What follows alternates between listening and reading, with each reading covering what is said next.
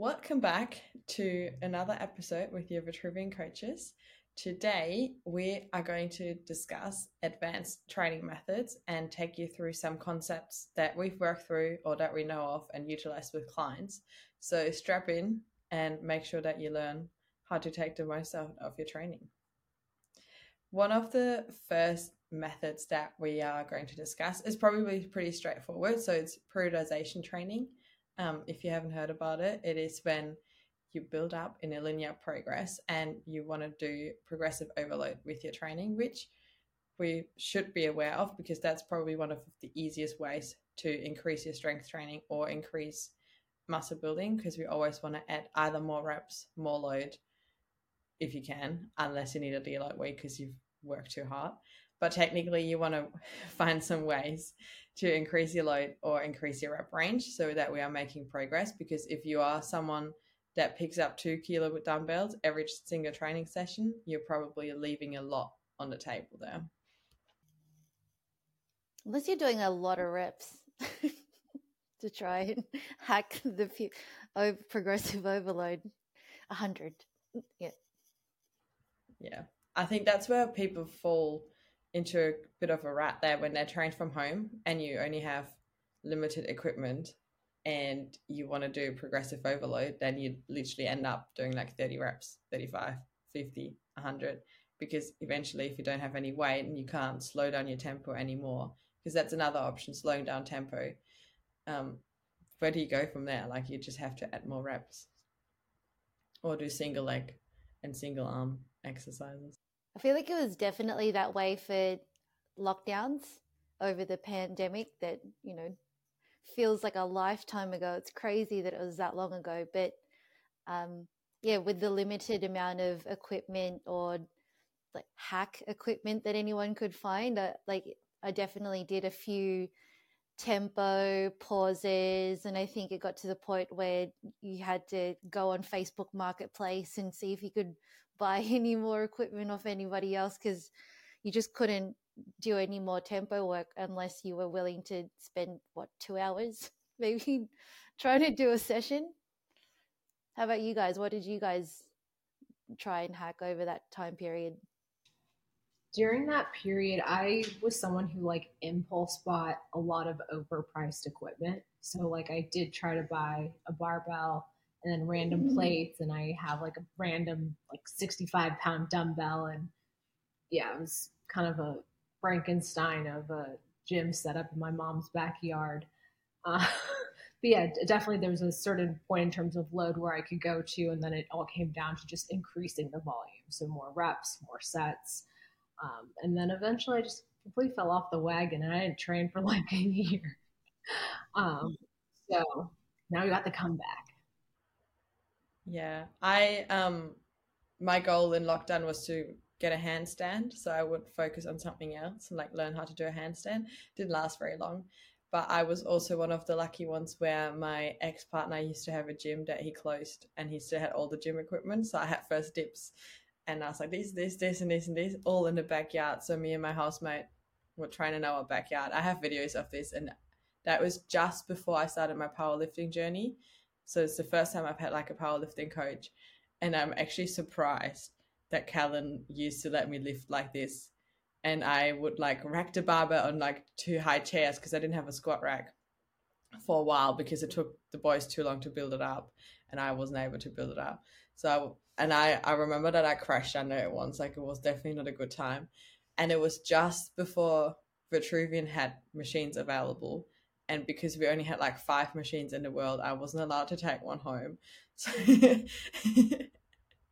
I had to either train at work or train with my weird gym setup in the back. And it used to get really hot over here. Like the garden sessions became a lot more sweaty. Or on the other hand, when it was like cold, it was so cold outside. We would rock up in like beanies and whatnot and then train at the back. And then with clients, um, I had to be super creative, like backpacks with books and wine bottles. I remember one of my clients posted a video of her in front of the TV doing like lateral raises with like wine bottles. I'm like, yeah, some of lockdown for me. I managed to um, get a 20 kilo dead ball um, just filled with sand. and I, I remember that gave me an idea. I was like, oh, it's just a bowl filled with sand. And so hardware stores were still open here. And I, I was like, I'm going to go to Bunnings over here in Australia. I'm going to buy sand. I'm going to buy like, um, I don't even know what these are called, like furniture, strappy things. And I was going to hack myself a handle. And I just, it was a disaster.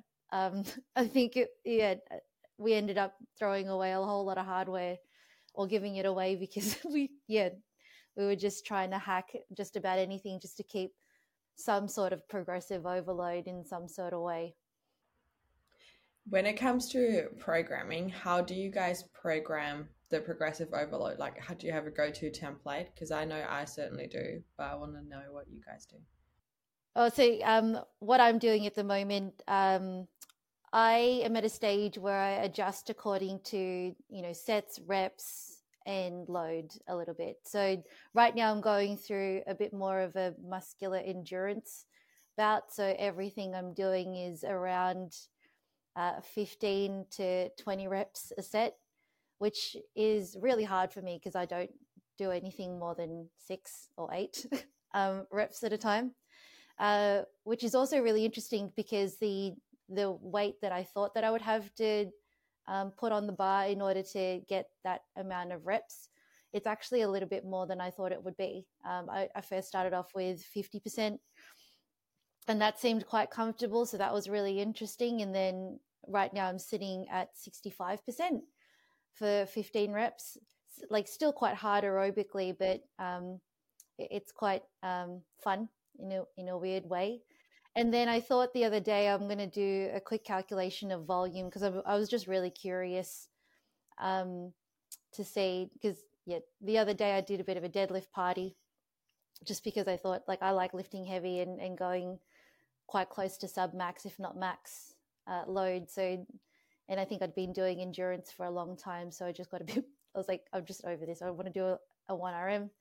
Yeah, and in terms of 1RM, um, managed to push past my my PB, um, and then did a quick calculation of the volume, so sets multiplied by reps multiplied by the load, and I was doing way more load, obviously, uh, volume uh, over the last what two months than I usually would do um, lifting sub max. So, yeah, uh, I don't really pay attention to the numbers too much, but it I think I've trained long enough to know when I'm doing way more volume than I usually do. I think that's a great point too. Um, different phases in our lives, probably we have different training styles or different templates that we adhere to. I'd say I probably have erred on like the hypertrophy range versus ever really going for a like true one rep max. And I would say a lot of my programming now, it'll it'll fluctuate a bit. I'd say for my main lifts, you're it's going to be that like seven five three, where the intensity for each lift is going to change week on week. But to get the volume for hypertrophy, I'm I'm always sitting in that like eight to twenty rep range. If I see Casey put over 20 reps, I like give him a mean glare from across the room um, because he knows I won't do it. So I would say it's if I had to defer to a certain structure, that's probably the primary structure. And then obviously changing some variables here and there depending on time of the year. Like right now, going through a build phase. So like my calories are way, way, way higher than they usually are. I have a lot more, I guess, technically energy um, that I can use. So like volume is higher than it normally would be. And probably as that tapers down, volume will taper down slightly. Um, but always, I guess, keeping that structure and progressing with load as well. How much Chipotle are you eating right now to, to try and get through? I mean, they see me walking and they know it's already ready for me. So. this is great. I think for me, when it comes to programming for a client and they're a beginner client, I usually give them a rep range and then I work with RPEs quite a bit. So if it's a new client, I tell them 10 feels like you're hit by a truck. One's super easy. Five is pretty manageable. You can probably go up and then teach them how weights feel like that way. And then in the rep ranges, it might be like 10 to 12 or 8 to 10 or 12 to 15. And once they feel like they can go to 15 and that still feels less than an eight, then I get them to increase the weight. And that's how we progressively overload and like build a little bit of like, I don't know, number literacy around training literacy and how weights feel and how they should be feeling. And that's how what I would usually do for clients. And then for myself, it's probably more um, lower rep ranges, so one to five for my big lifts, and they are all programmed based on my 1RM. And at the moment, or deadlifts, I'm actually doing six reps on my back off sets, but only one, no three, three six six. Um, so we, we're increasing the reps now, and that's been actually quite fun. And I'm same as you, Christine. I'm surprised that I can rep the weights pretty high um, compared to what I thought. Like in my, I probably do reps around like 70, 75% at the moment, which is cool. And then for accessories, it's more like a bit of a gamble. How does it feel? How gassed out am I from my previous big lifts? And that's where they are in higher rep ranges, probably 10 to 12, but I wouldn't go above 20. I think the only exercise I go 15 is um, abductions and cable kickbacks. that's 15, and that's probably the highest I've had in a long time. Yeah, I think the only time that I've ever done anything beyond 20 reps is if I'm forced to do it in like a Metcon or something. But uh, yeah, watch out for the Metcon that I have planned for. 21 reps.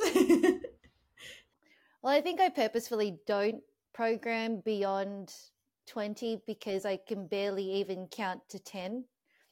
Um, I I definitely have to cut them up into chunks uh, in order to get through a higher rep range. So right now with 15, I have to count to 5 to 5 and then count again to 5. And mentally I'm like, okay, that's one set of 5, two sets of 5, three sets of 5 and then that's that's how I can get to 15 successfully in my head. This is such a pity sickness. but I do this running. So, you know, when you run and you're like, okay, two more 10 minutes, then I'm done. All right. Three more this and three more that, and then I'm done.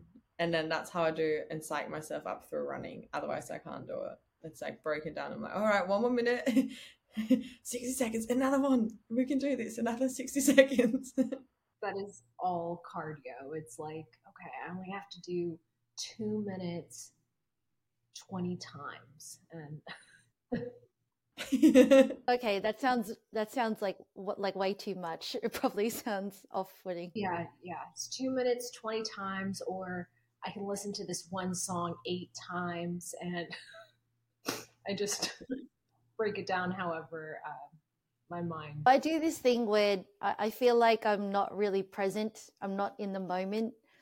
Maybe for the first three quarters, I just look at you know uh, pace or anything. I, I use those kind of numbers to set myself a target, and then when I know that I'm close to the to the end of something, that's when I start like a mental countdown. That's when I start saying, okay, there's only this much left. There's only this much left.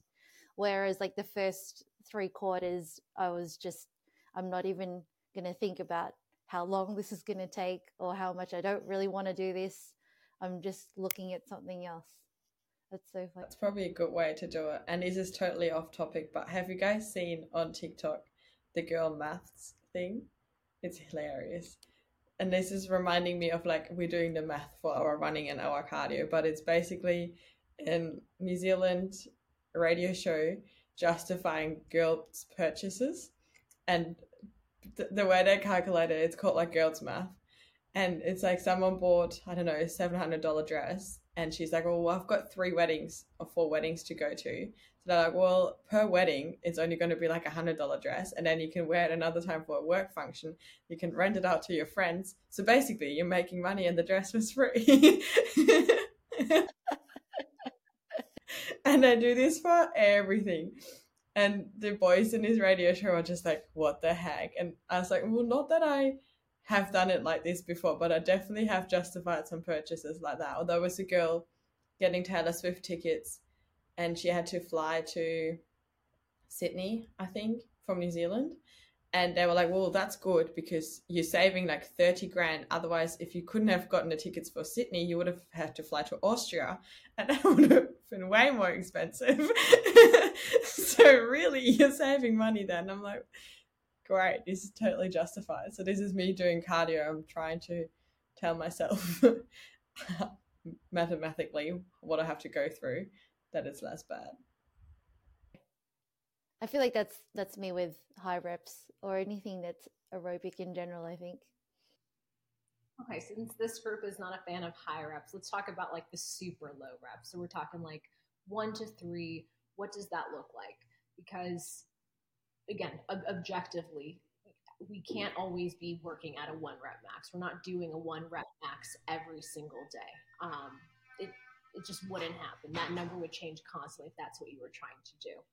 Um, so maybe you can talk to that lower rep range, when to do it, how often to do it, um, and if that is your goal, how to make progress towards it. Yeah. Do you want me to start, Christine? I feel like you just did your comp, so I feel like this is a natural segue for your story. Yeah, technically, when I work with my coach around it, we look at the ultimate goal on the end of the block. So let's say I want to hit, I don't know, 130 kilo on my deadlift. cool. That's going to be like week six. And that's where we're testing strength. But I will still do one reps or run reps of a deadlift or a squat in the lead up, but I just won't go to the highest intensity. So it might be like 80%, 90%, 95% until I then overgo uh, or go over my one rep max. So in the last block, for example, we would do that was a six week block, I think. So the first four weeks were probably, I don't know the exact numbers, but they're probably like around 90, 95%. Then week four was two weeks away from the meet. So I tested my strength there and I went two kilos above my previous max. And that felt pretty easy. So I don't think it was like a 10 RPE. And then the next week after we tapered back because it was the week before the comp, and then on the comp, you obviously try and go for your new PB. So you're going above your 100%, and that worked. So that's good. But then in the lead up, I was still doing one rep for my top set, but then you do your warm up sets and then you do your back off sets. And I actually had someone ask me what back off sets are the other day. So the way I program, like there's different ways you can program for powerlifting or strength gains, but I quite enjoy doing warm up sets, then have like the top set and then backing it off and get more volume in that way. Another way would be that you're just doing the warm up sets and you're finishing on your hardest set. And that's probably something I would do for like hip thrusts or something more than for my squats and deadlifts. Or if it's a new client or if it's a session um, where you don't have as much time, because by the time I get through my squats and my deadlifts and my bench, like half an hour or an hour is gone because I'm building up and then backing off. Um, but yeah, so I would do like one rep for the top set and then back it off with like three reps or two. And then every now and then do the three and then go five or seven and to get more volume in. And that percentage will then drop and we don't go as high.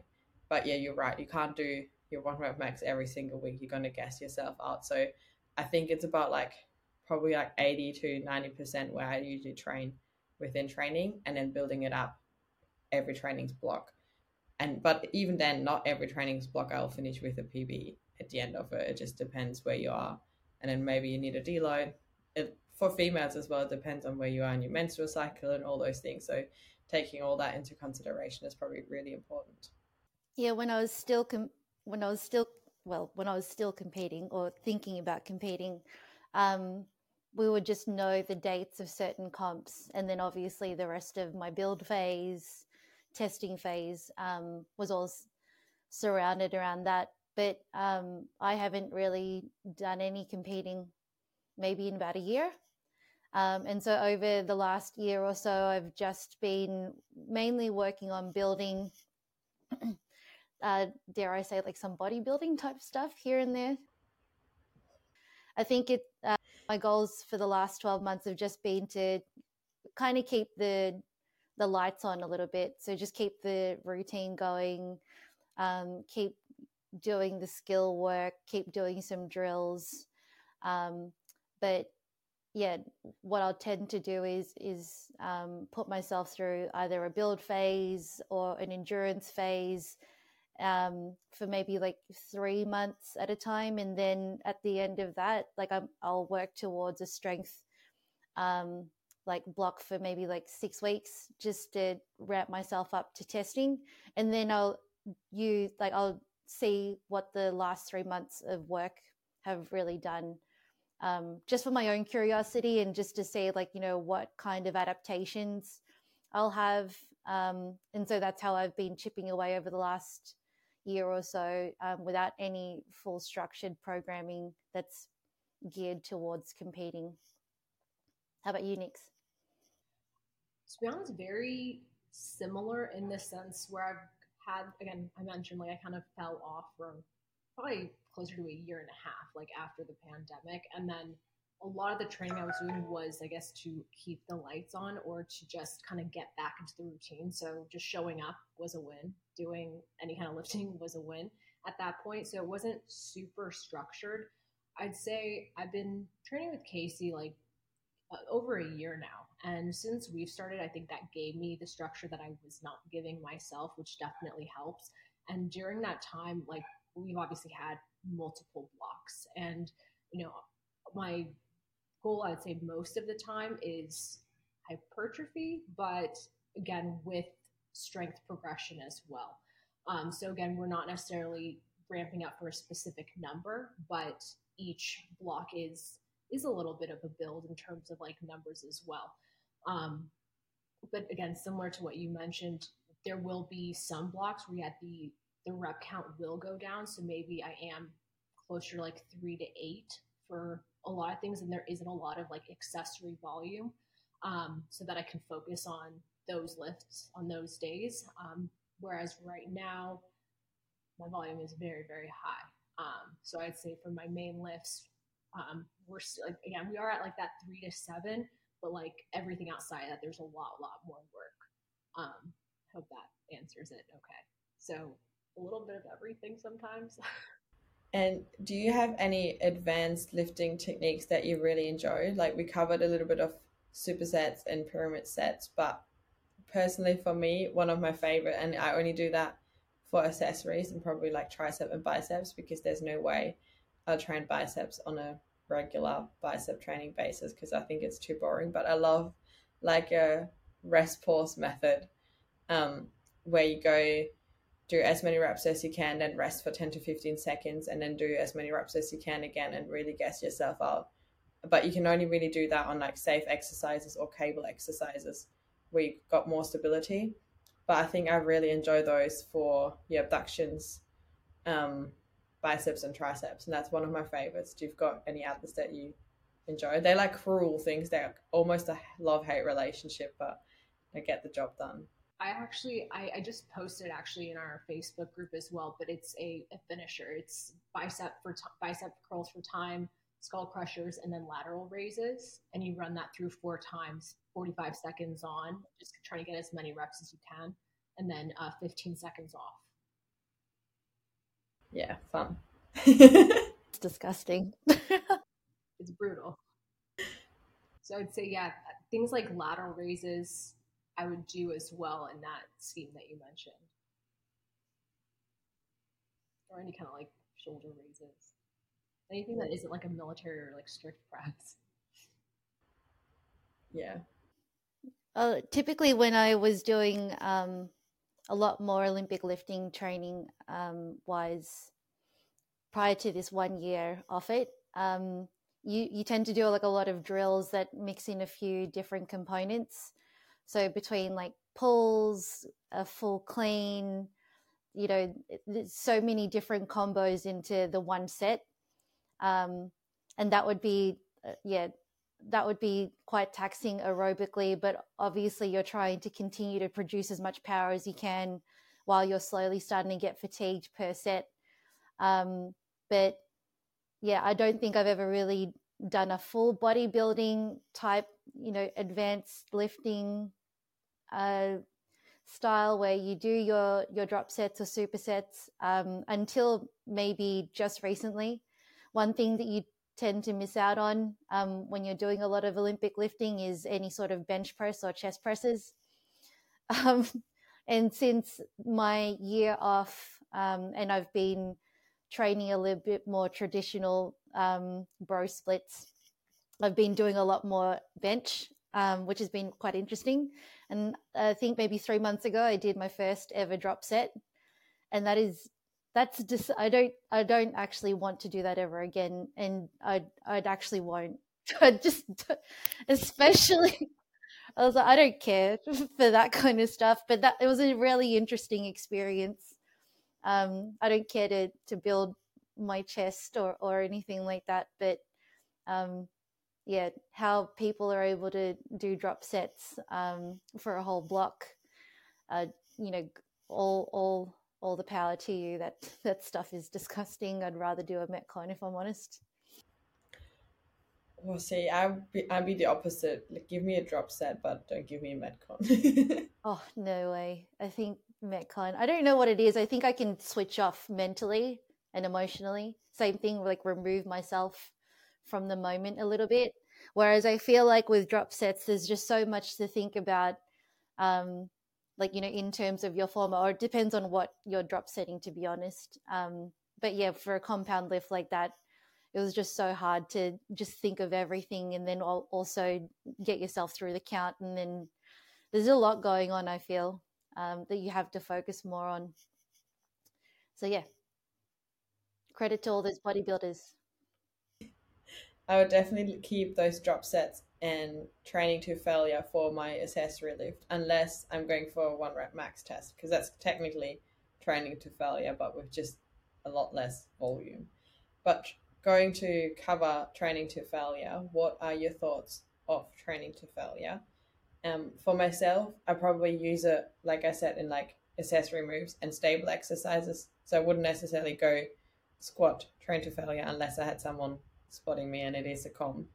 Um, and that's only for one rep. I'm not maxing out my squat for a couple of reps.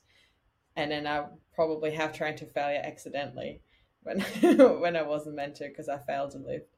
But technically, if I plan to trail to failure, it's probably more like your accessories, your tricep extensions, glute kickbacks, and things like that. What about you? I think it's important to also like we can differentiate between failure. So you have your absolute or mechanical failure. This is like you couldn't lift this if your life depended on it. That's like the absolute failure. And then you also have technical failure. So this is going to be when at the point where your form starts to break down, and they're not always the same thing. So V, maybe you can speak to this as well. Like when your sport is meant to be pushing yourself to get the heaviest load that you can, there may be maybe a rep where the technique starts to break down, but you do that to get to that number, if that makes sense. So, for instance, um, maybe you get to your point of absolute failure, but your last rep, the form was breaking down, but you still happen to get it up. That would probably be your point of technical failure. Um, for me personally, because I, I, I'm not in a sport where I need to hit that number, I would say I rarely never. I think sometimes Casey like wants me to. He's like, he's like, come on, let's do it. Um, and I'm like, no, I, I rarely would ever train to like absolute failure, but I will get to like the point of like technical failure. So maybe like two to three reps before I'm at, at that absolute point. Um, for me personally, I'm, I'm not a spring chicken. I, I've had injuries. I have injuries right now. So the closer you get or the more you push past that technical failure point, one, sometimes you can start practicing maybe improper technique, but also you are increasing the risk of injury. But again, not saying for, this is totally my own opinion and like what I do, because maybe you are in a sport and you're like, I actually need to be able to get to that place or be able to push past this certain point, then yeah, you're probably going to push past that place if you need to. So um, just, just me just chiming in, totally subjective. Yeah, I, I agree with you. There is a difference in terms of training to failure, whether it's mechanical failure, technical failure, or um, uh, muscular failure, if you want to call it that. Um, I don't tend to train to failure too often. Um, I, I just my central nervous system just doesn't. It needs to have time off almost. I, I need to make sure that I have no social things that are like social social obligations. I've got to make sure that you know my stress management is like outside of training is very much on point. Um, because yeah, the first thing that kind of goes down the drain for me is my mood regulation.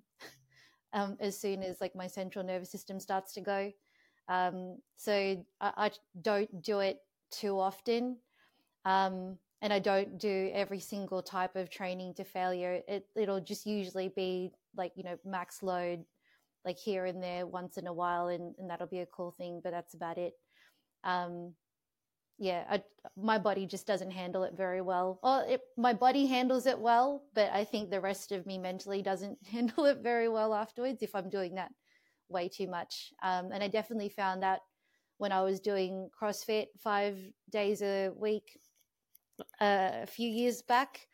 Um, I, I, found myself at a stage where um, I couldn't really go every day to do the WOD. Um, and I had to start breaking it up with days in between um, because I just wasn't um, my best. Maybe after three days of just that kind of annihilation to myself. Um, and there's probably some other things that I could have done better, like, you know, recovery, sleep, and nutrition that would have maybe helped me sustain that kind of energy. But I'm not an elite athlete. I don't, I don't, I'm not competing for for the games or anything. So that to me just didn't make sense um, to just continue doing that to myself.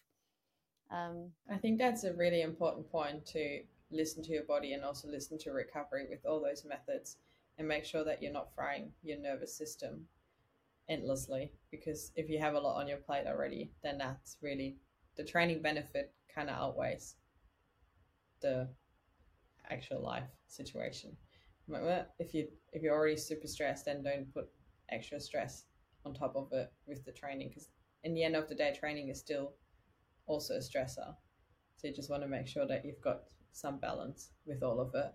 When it comes to um, equipment, what equipment do you guys use? Because we, I know I have all the equipment and then I all got stolen. and now I had to get all my new equipment again because it's actually really interesting.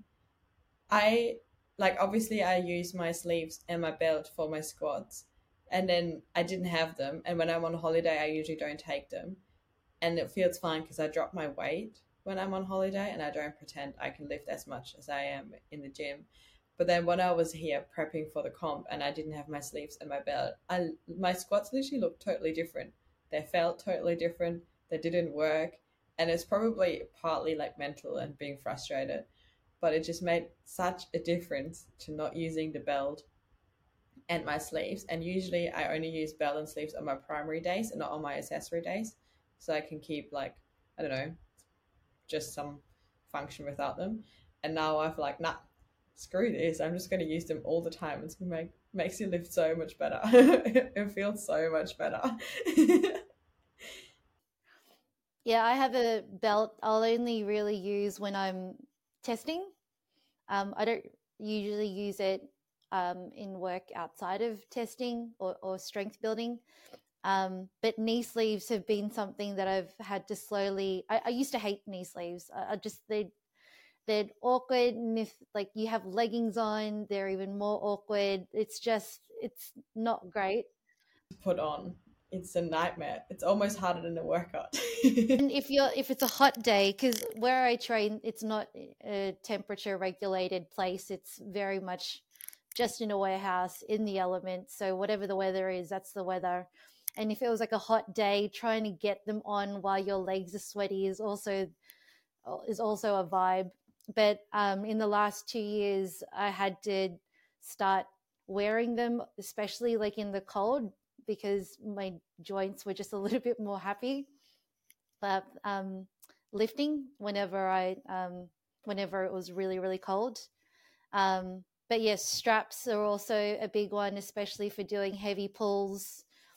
Um, yeah, I think that's about. And chalk, chalk is chalk is like the most underrated thing in the world, but chalk is a lifesaver. It's a staple in my gym bag. Yeah, I can agree on the chalk, on the straps.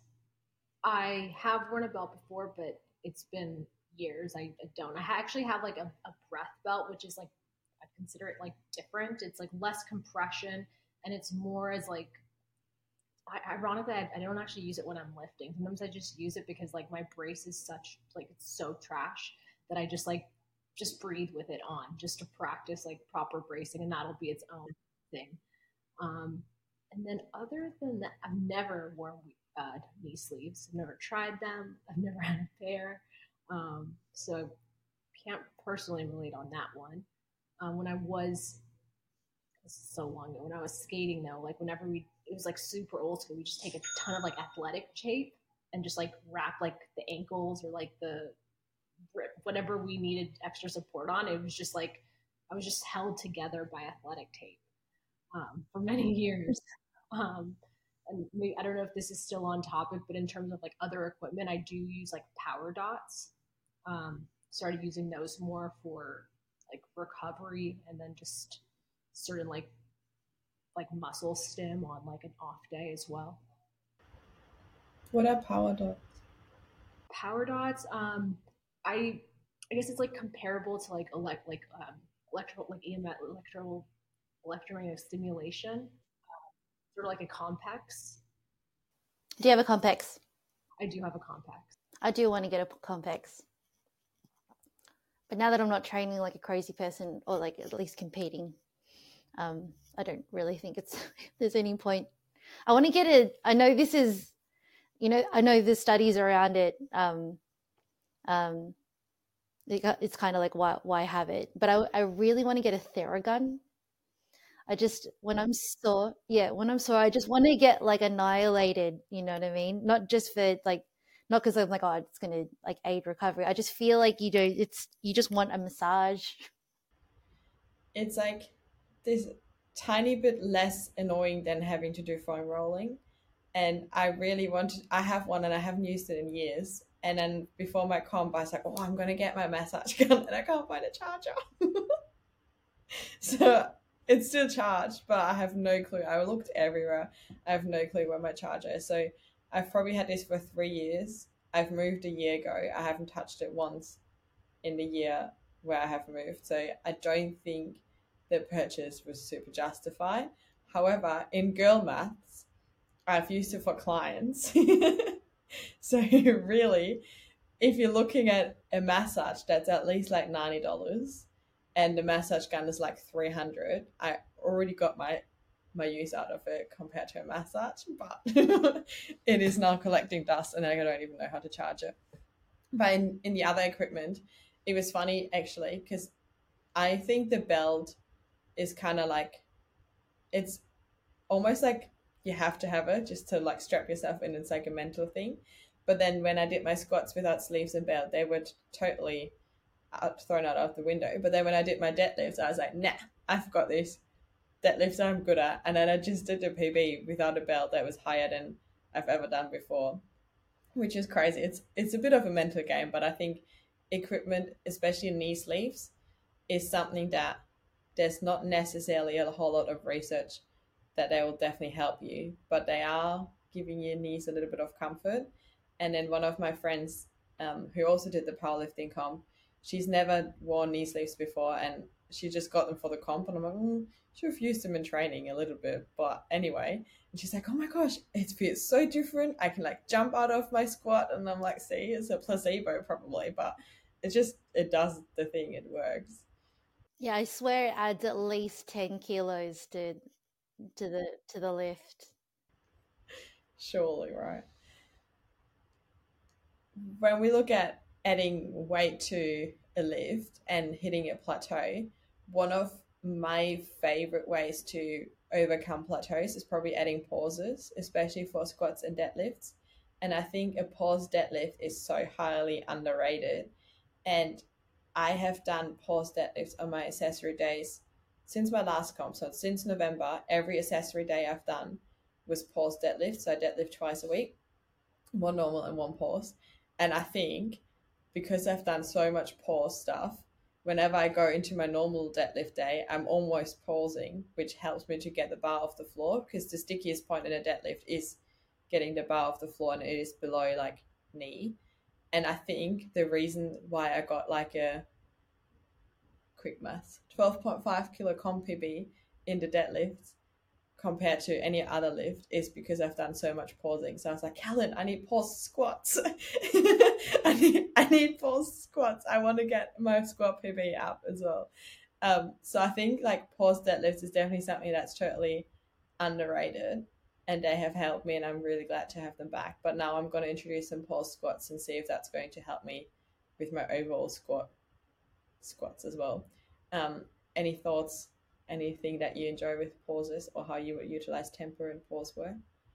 Um, I agree. I think tempo work or just changing the tempo to whatever you're doing, like whether that's slowing down the eccentric, um, whatever that means. Maybe it's again pausing on the concentric. I think that's a great way to kind of switch a variable to break through a plateau because that's all it really is. We don't need to overhaul and just like you know change up the routine completely. It's just tiny tweaks, little variable here, a little variable there, just to, get, to get, have the body make sure it's still learning.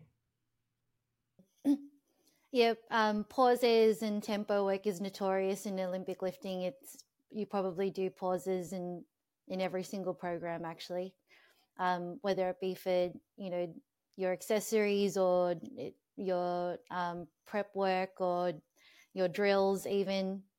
Um, it'd be funny sometimes when you would see some of your drills and it would be say like two two cleans then two uh, so two pulls two cleans and then two um, split jerks but then within the cleans it would be like a pause at the half like at the knees and then sometimes there would be pauses from the hips and then you would have to sit there and it was almost like an equation and you would sit there for a bit like trying to even process what you were about to do. It was almost like choreography to a certain point. And then if you if I was in a new block and it was a new equation or a new combo, I'd, the first week was always just like I don't.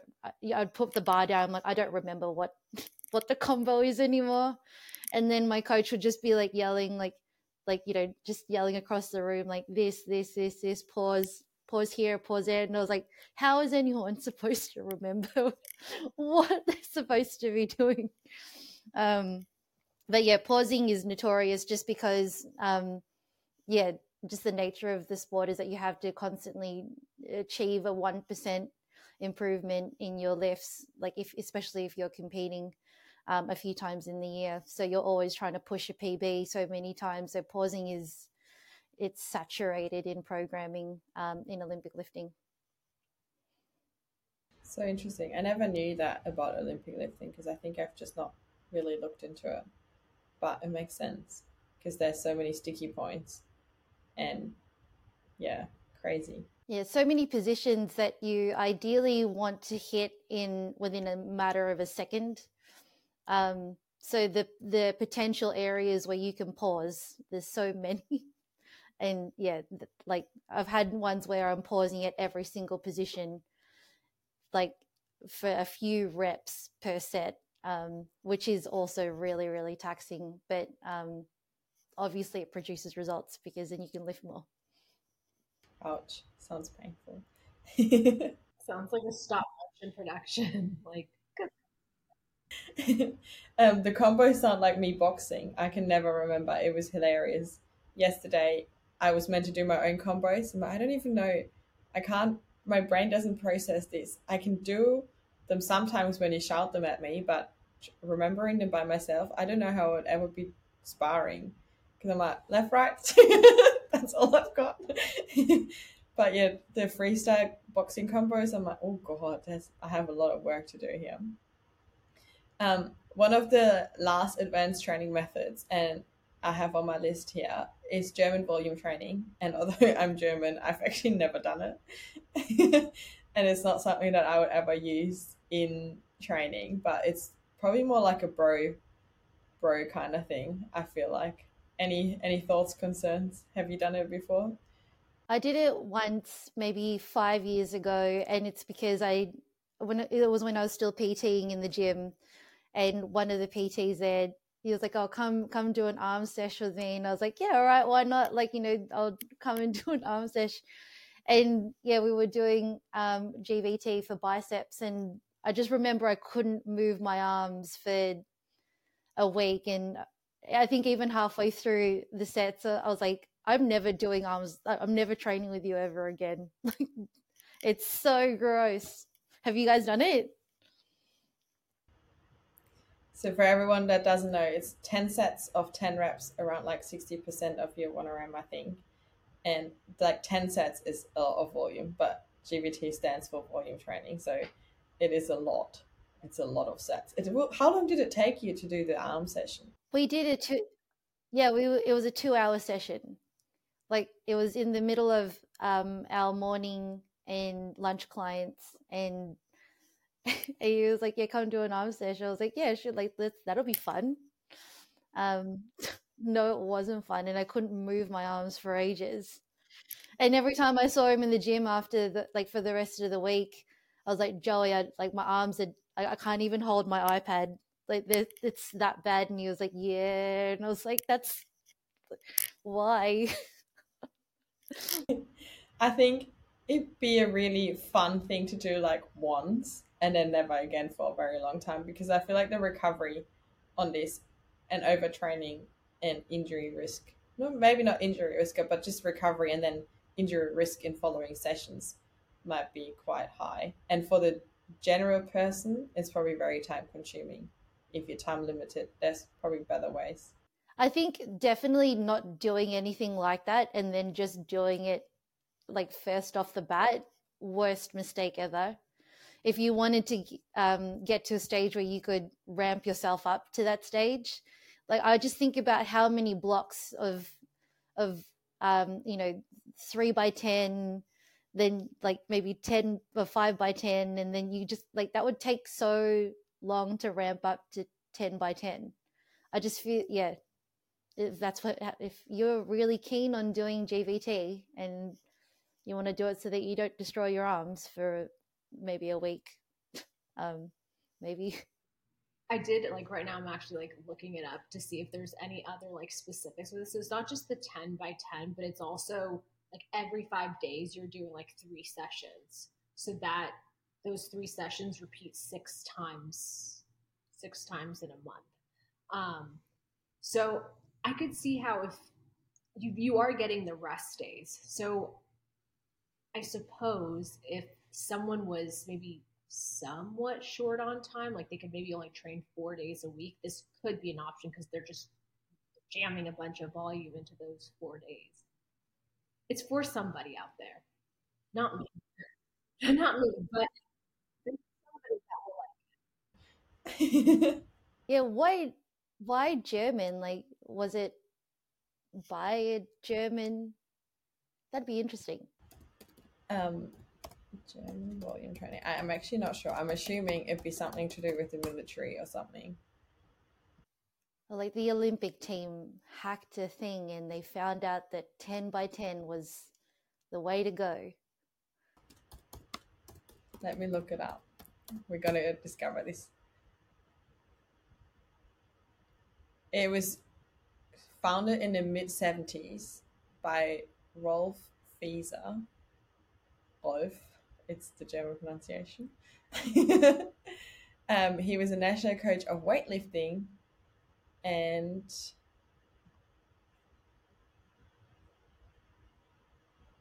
if you're reading the name and thinking, ouch, that sounds about right.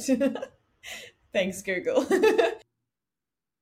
so, like when you look at the actual programming, it doesn't actually look too bad. So it's like each day of those three days, you're doing two supersets. So, for instance, like Monday would be chest and back, 10 sets of 10 bench press, 10 sets of 10 barbell, uh, barbell row.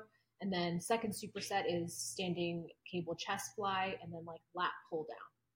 I'm like, that's not, and it isn't even the 10 by 10, it's like three by 10.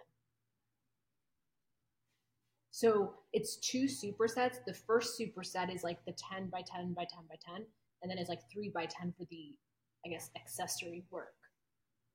That's actually not so bad. So basically, in like that one session, if you're like looking at like the sets.